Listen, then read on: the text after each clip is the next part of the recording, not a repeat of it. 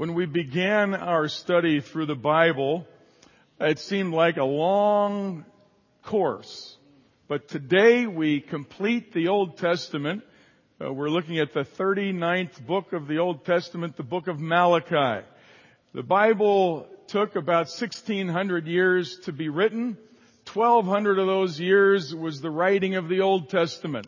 Over 30 authors and 39 books. And today we look at the final book in the Old Testament, the book of Malachi. Let's open our Bibles, please. If you want to start in the, in Matthew and go back one book to Malachi, you will find it quite easily.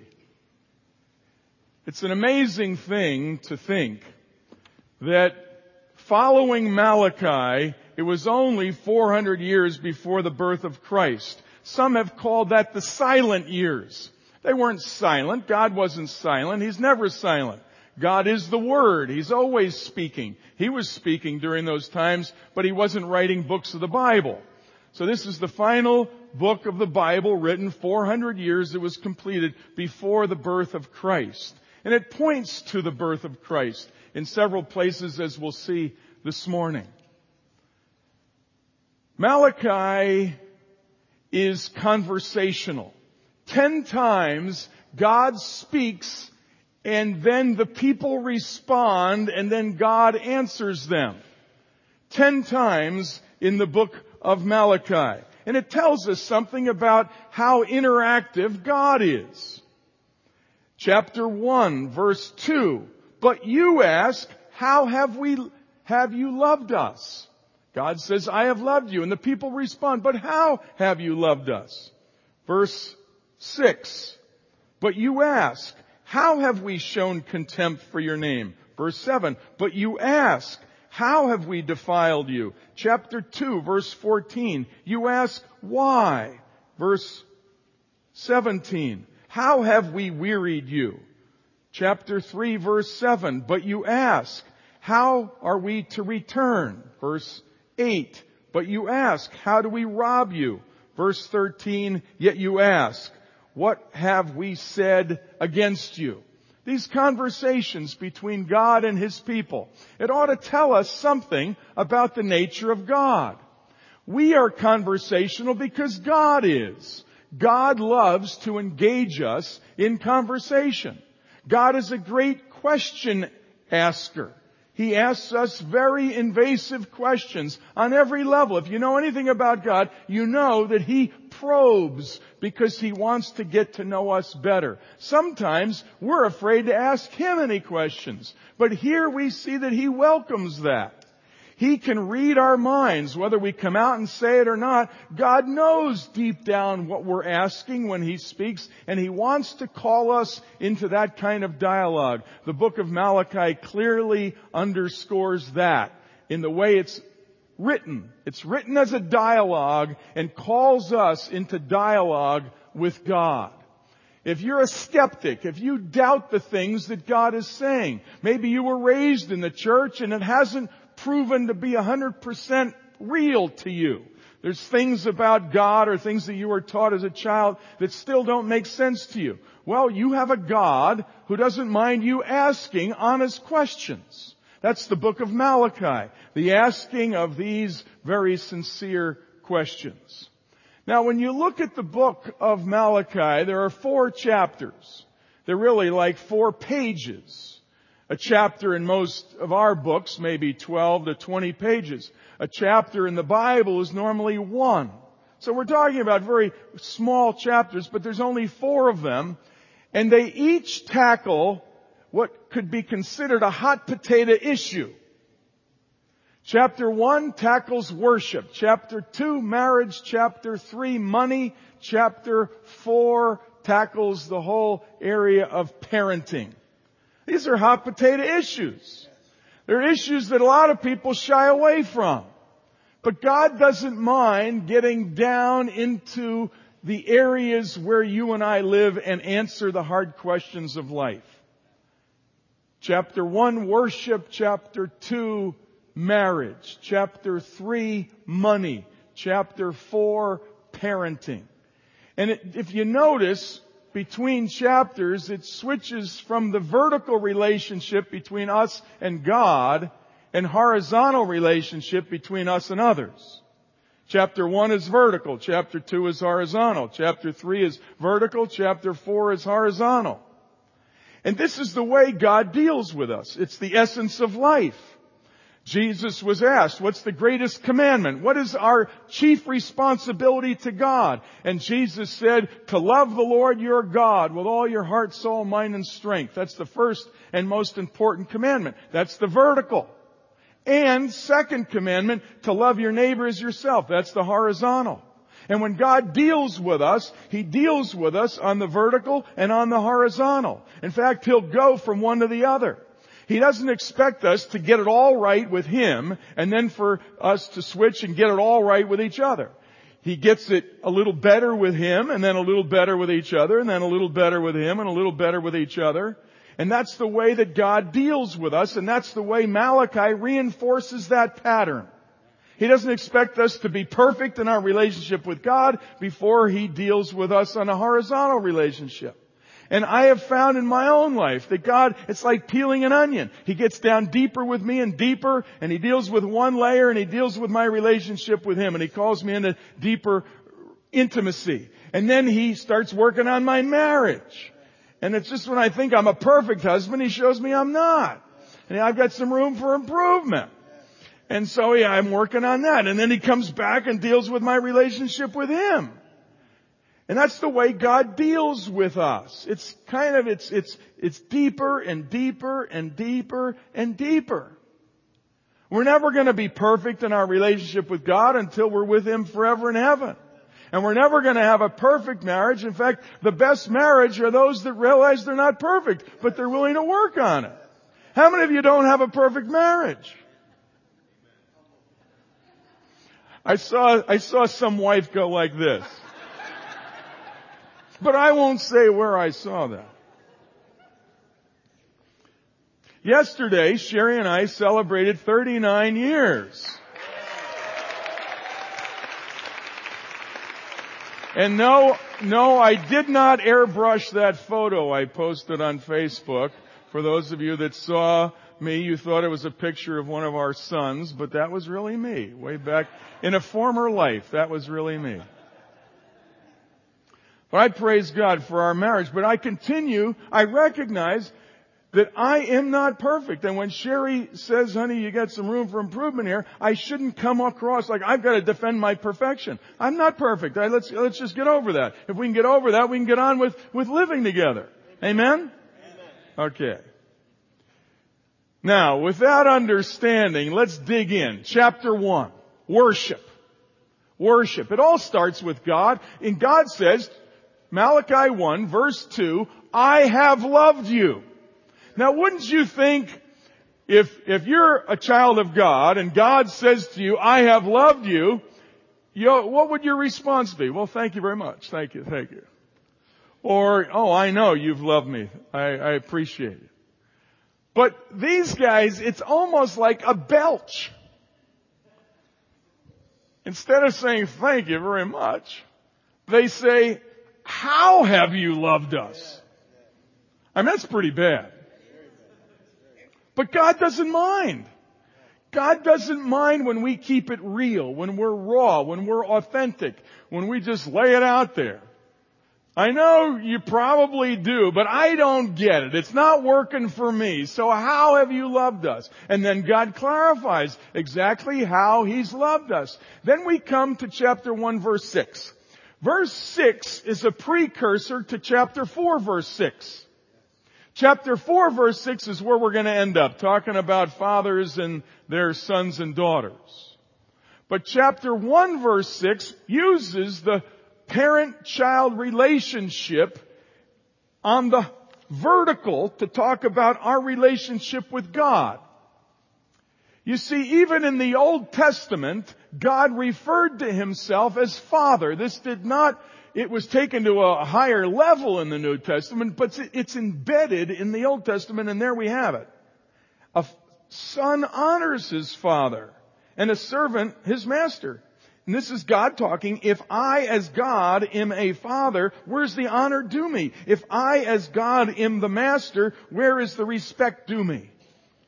And God saw that the, there was such dishonor and such disrespect toward himself from the people of God that he says by the time he gets to verse 10, it would be better if someone came and put padlocks on your door and didn't let anybody come into the church anymore.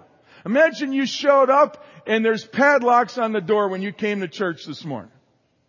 Who put these padlocks there? God. Can you imagine? That'd be pretty bad. But that's what God's saying here to the believers in Malachi's day. It would be better if you stopped meeting.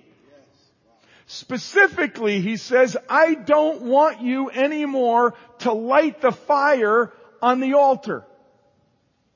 Now the fire on the altar was very important. That fire represented the tangible, manifest presence of God among God's people that was never supposed to go out.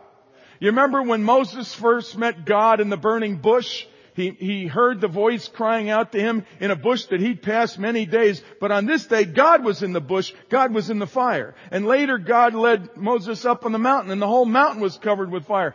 Both in the bush and on the mountain, that fire was the manifest presence of God. Elijah called down fire. The God who answers by fire, He is God. That fire that came down, that was the presence of God. Here, the fire on the altar was representing the tangible, explicit, conspicuous, manifest presence of God. And God's saying here, look it, I don't want that fire there anymore. I know I told you a long time ago to keep the fire burning, but I don't want that fire anymore because I am not present with you.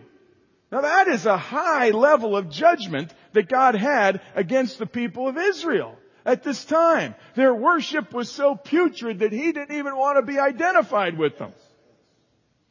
Because they lost touch with the love of God and everything else began washing out.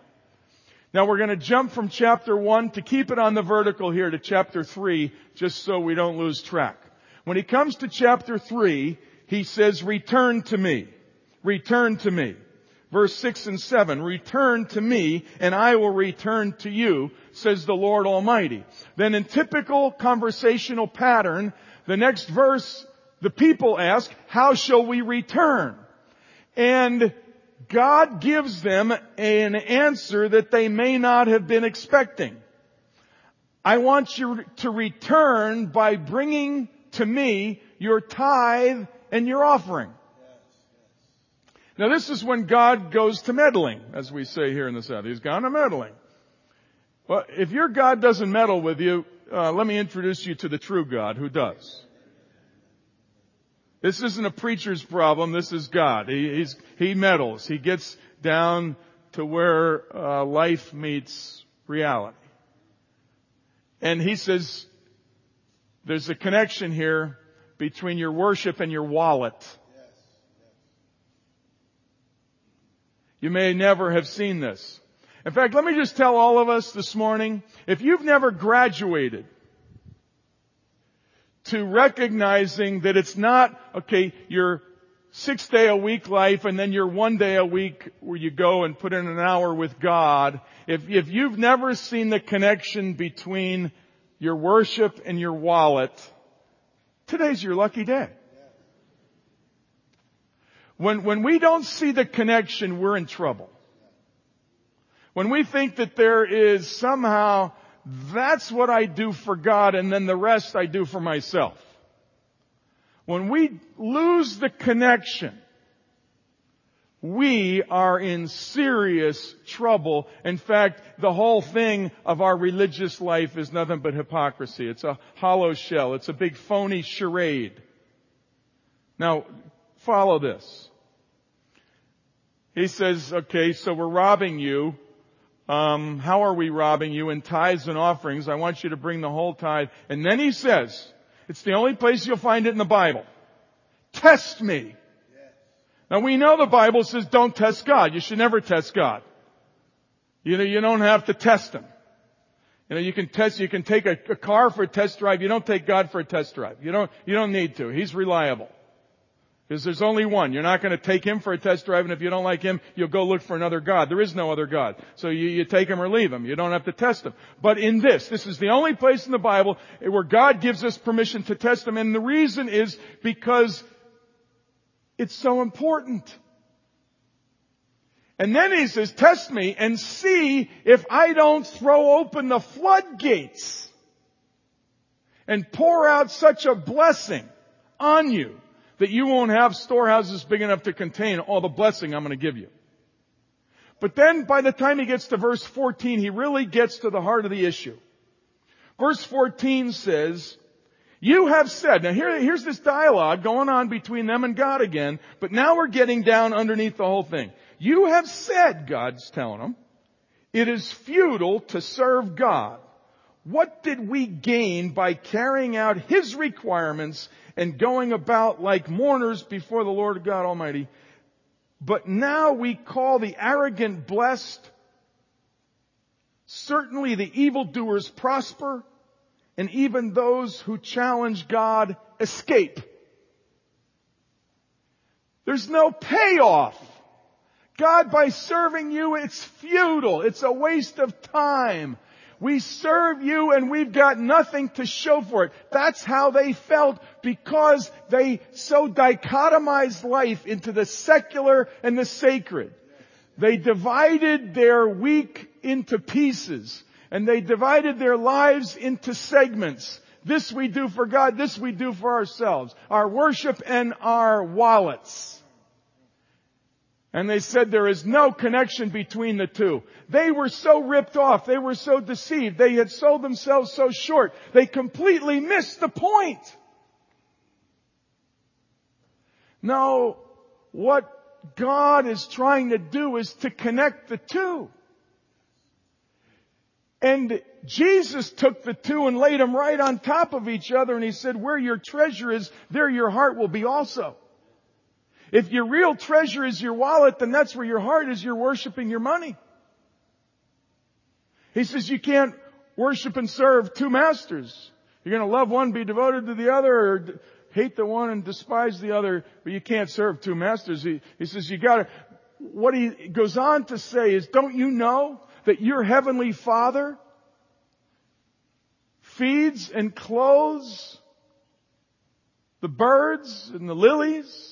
And are you not much more important than they? No, if you seek first the kingdom and his righteousness, all these other things will be added to you. What's Jesus trying to do in all of that is lay them both on top. That your wallet and your worship need to come together. You can't live two separate lives. If you don't see the connection between God and your job, your employment, your business life, your home life, your investments, the fact that the one true God is the one who gives us the ability to earn. He gives us earning power. He gives us wisdom for investments. It's the one true God who is ultimately the provider of all things. That's when our lives completely overlap. That's what God intends. No, I want to encourage you. If you have never seen the connection. If you've tried your best to keep them separate, you're being ripped off. I want you to know that the one true God is your financial provider. He's your job search engine. FooeyOnMonster.com, you've got the Lord. He will provide for you. He will care for you. And part of your test me in this and see if I will not throw open the floodgates of heaven is to give him a tenth of what he gives to you. Now when you're a kid, that's easy. You get a $10 for, for your birthday, you give God one. You can't do much with one anyway. Go ahead and give it to him. You, your, your earning power increases. You make a hundred bucks a week. You're in high school, middle school. You, during the summer, you make a hundred bucks a week. Okay, you give them ten. You can't do much with ten anyway. But you get older and your earning power, you make a thousand a week. Some of us make five thousand a week. Okay, then you're talking a chunk. You can do a lot with a, you know, that, that's a hundred bucks. And that's my, that's my cell phone bill and, and, and, and a, a bunch of other things. And I, I, you know, a couple, couple months there, I can buy a flat screen. I can buy a new iPad. I, I can buy a lot with that. No, the, the whole thing, for those of us who meet Christ when we're 30, 40, 50 in those main earning years, tithing is like, are you kidding me? I can barely make it now. Now you're telling me to, to give God 10%. How's it going to work? Now, for those of us that were raised in a Christian home and our parents taught us, you know, you got a buck, you, you give 10 cents to God. You got your banks, you praise God for all that. That's all good. But it's easy when you're little. What can you do with a buck? Well, you can't do much with 10. Okay. You get a hundred, you give them 10. But then when it's a thousand, you give them a hundred, then it's like, are you kidding me?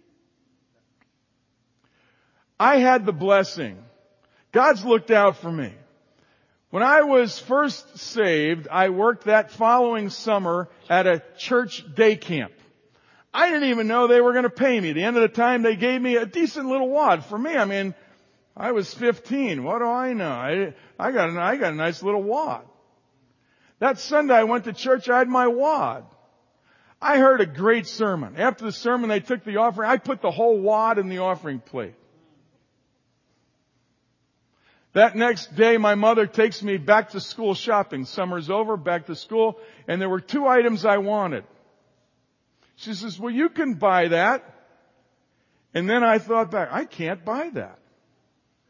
And I, I thought about what I put in the offering. And I thought, rats. I don't have that wad. Now I can't take time to tell the whole story, but by, I, I never told anybody. By the time I got back to school, I had those two items that I wanted. God provided. And I never looked back. And because I learned young, not necessarily to give everything, but to give the chunk. Give God His. It was easy as the numbers got up. But I understand for those of us that come to Christ later in life, it's hard to believe that God will enable you to do more with the 90% that's left than you could have with the 100% on your own. And you could have a whole bunch of stories here this morning. And it's not that God's poor and needs your money, but He wants your heart. He wants your trust. Do you trust Him? The coolest thing let me, let me flip this over so you can see it from God's perspective. If you're sitting there this morning thinking, are you kidding me? I've got to give 10% of my salary? Are you kidding me? If you're looking at it that way, I want to just spin it from God's perspective. No, you don't have to, you get to. To me, that's the coolest thing in the world that we get to, that God enables it. God makes it work. That God enables us to be able to give that freely back to Him. And it's not that He wants our money, He wants our heart, and He knows where our treasure is, there our hearts will be also. Praise God.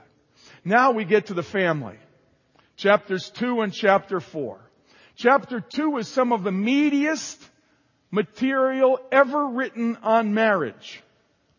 It's, it clearly positions marriage as being God's invention. This is why we can't allow our government to try to redefine marriage. The government didn't institute marriage, God did.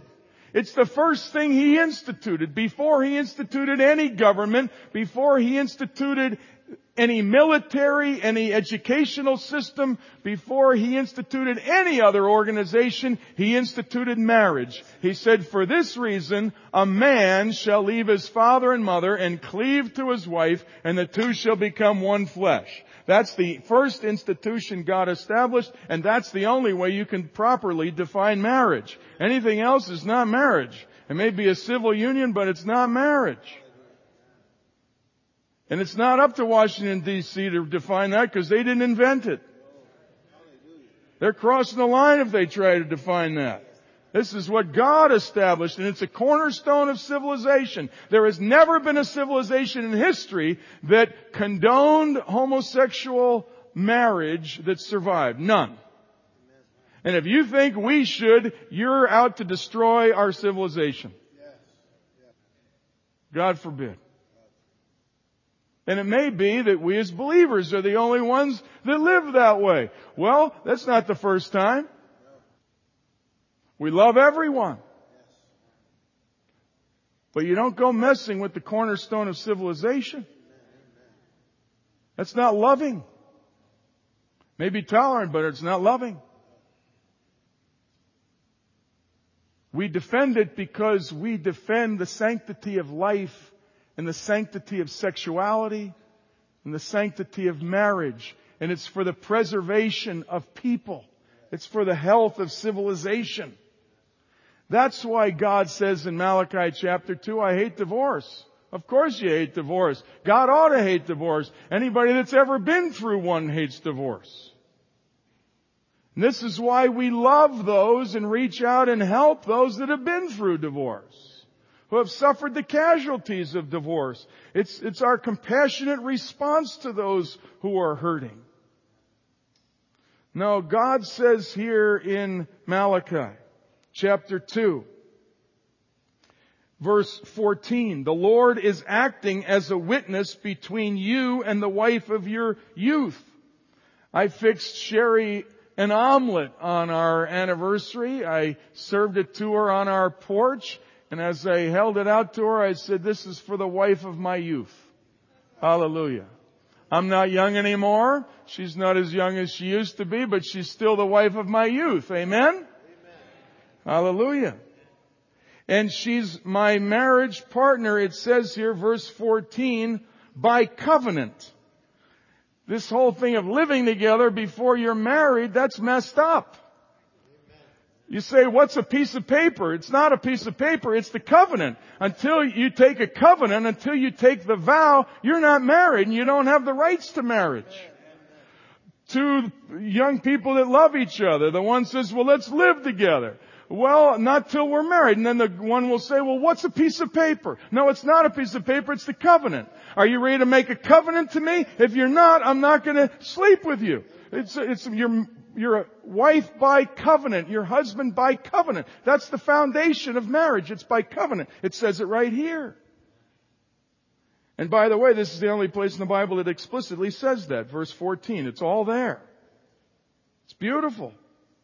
And look at, again, it is because the Lord is acting as the witness between you and the wife of your youth. The witness, this is so profound. He's right there as the witness. What God has joined together, let no man separate, God says. He's the witness. He's the one holding us together. And to witness over that marriage covenant, the vow, the Lord has made them one. There's that affirmation of what He said way back in Genesis. And why one? Because the Lord was seeking godly offspring. This is so powerful.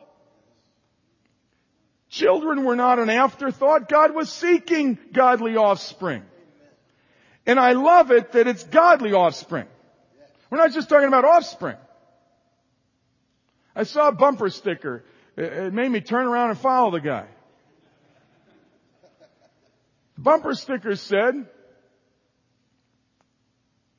any man can have babies, but it takes a real man to be a father. I'm driving by. What was that? I stepped on the brake and made room and got behind the guy and just sat there at the next light. Any man can have babies. It takes a real man to be a father. Why one? Why marriage? Why take a woman from her family and a man from his family that they can be one and have physical union? Is it just for babies? Is it just for offspring? No. Because God wants godly offspring. Godly offspring. Not just outwardly, but inwardly. Not just knowing how to perform on cue as good church kids, but godly offspring. Now we come to chapter 4. Chapter 4 is the last chapter before Jesus is born. And it's no wonder it talks over and over again about the day of the Lord, the day of the Lord. Verse 2 is so beautiful. But for you who revere my name, the Sun of Righteousness will rise with healing in his wings. It's this glorious picture of a dawning of a new day. The dawning of the day when, when Jesus, the sunrise of righteousness rise with healing in his wings. If you've seen the sunrise and the sun rays coming up like wings, that's the picture of Jesus coming as the Sun of righteousness, the dawning of the new era that he's going to bring about 400 years after this was written. And the impact that he will have on his people. And you will go out and leap like calves released from the stall. Have you ever felt that way? Has the Lord ever set you free from something?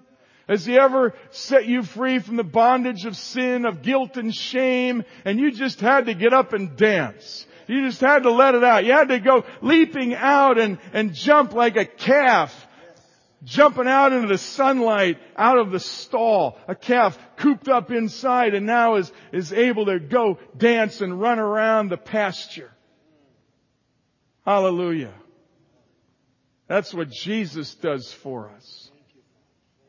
And then, then we come to verses 5 and 6. See, I will send the prophet Elijah. Before the Messiah, I'm going to send, and this is of course referring to John the Baptist, he will turn the hearts of the fathers to their children and the hearts of the children to the fathers or else I will come and strike the land with a curse.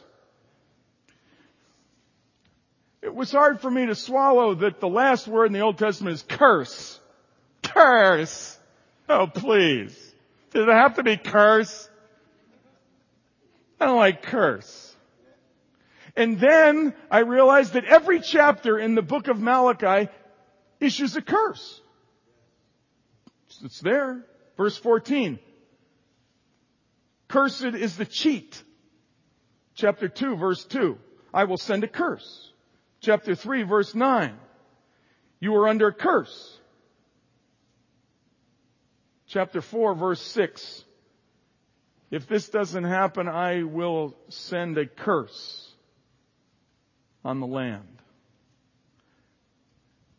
It's good to realize that the Old Testament may end with curse, but the New Testament ends with blessing. Four weeks today, we're going to be in the book of Revelation. We've got First Peter, Second Peter, Jude, and Revelation coming down the home stretch. We've got four books to go. Hope you'll stay tuned. The book of the Revelation has seven blessings. The book of Malachi may have four curses, but the book of Revelation has seven blessings. It begins with a blessing and it ends with a blessing and there's five in between. We'll save that for then. But here, and all these curses that end the Old Testament are all the consequences of sin.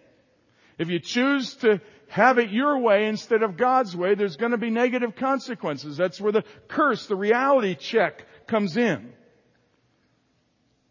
But here is the promise. He, it's God through this Elijah. He will turn the hearts of the fathers to their children and the hearts of the children to their fathers. Now, I want us to understand this. The key to parenting is parenting your child's heart. That's worth writing down. The key to parenting is parenting your child's heart. If you lose their heart, they won't listen to you. There's times where their hearts will depart and you can feel it. And then you get it back. There's times where you have to let it go. And there's times where you have to let it go and it doesn't come back. Some of us sitting here this morning have children whose hearts are, have left and you know that. There's nothing chillier to the heart of a mother or a heart of a father than when they feel their heart of their child go. You can feel it. It's chilly. There's nothing more chilling than when the heart of a child goes. It's like, can we sit down? Can we talk? You're not listening. I'm not connecting. We're not connecting here, are we? No. You can just feel it. Stewarding our child's heart is the key to parenting. But when it's gone, it is almost impossible to get it back. That's why this is talking about a miracle. And for any of you who you may, the teenage years may yet be in the distance and you're thinking, man, I'm gonna be, I'm scared to death of those teenage years. You don't have to be. You don't have to be.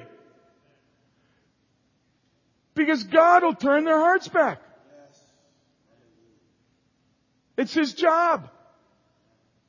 It's impossible to you, but it's not impossible to Him. But notice it doesn't start with them, it starts with us. The first miracle God works in every parent, in every family unit, God wants to work in the father. And for those single moms, this would certainly apply to you as well. The heart of the single mothers. Because there are times when parenting gets so difficult that parents can say things in anger, say things in the heat of discussion, the intense moments. I don't ever want to talk to you again. I don't ever want to see you again. Those things come out of our mouths. Oh, and we later regret those things. But in the heat of discussion, those things come out. And what God wants to do is first of all turn the heart of the parent back to the child to where that heart regrets what was said. That heart wants the child back. That heart of the parent wants back in. They can't make it happen, but they at least are turned to where they want them back. And part of the reason why God has to do that is because so many of us were raised in families where we weren't parented properly ourselves and we don't know how to do parenting. We don't know how to pull it off. We don't know how to keep the hearts of our children because our parents didn't keep our heart. And we frankly, we, we shy away from it. We don't want to get too close to that. Only God can deal that deeply and turn our hearts back to our children. And then God wants to turn their hearts back to us as well. We're talking a deep work here. This is a miracle. It's a miracle that God wants some of you to see this morning and ask Him for to invite into your family situation, to turn, to work at that deep level, to turn your heart back to them and to turn their heart back to you. And it may have been so long since that happened, that you may think, oh, I wish he'd go on and close and I can't wait to get out of here. No, just hold on a second. This is for you. Don't push it off. Don't be afraid to get too close. God wants to work this in you and He wants to work it in your child. This is His will. Pray it. Your kingdom come, your will be done on earth in my family, in my heart, in my child's heart as it is in heaven. Oh, this is a powerful promise. And what could be more important to us here on Father's Day than this promise. Some of us may be living in a situation that's very complex. We may have been through a divorce. We're in a remarriage situation. There's a lot of tension. There's a lot of issues. This opens up a whole big Pandora's box. But God can handle it. He's bigger than Pandora's box. And from his perspective, he's never known a Pandora's box. God sees perfectly. He knows your heart. He knows what you feel deeply about and He is able to intervene in your life and in your situation today. This is a Father's Day gift. This is a blessing for you to know that there is a heavenly Father that knows how every father's heart on earth is wired and can minister his heart to your heart and to your child's heart. That's good news. Let's pray together.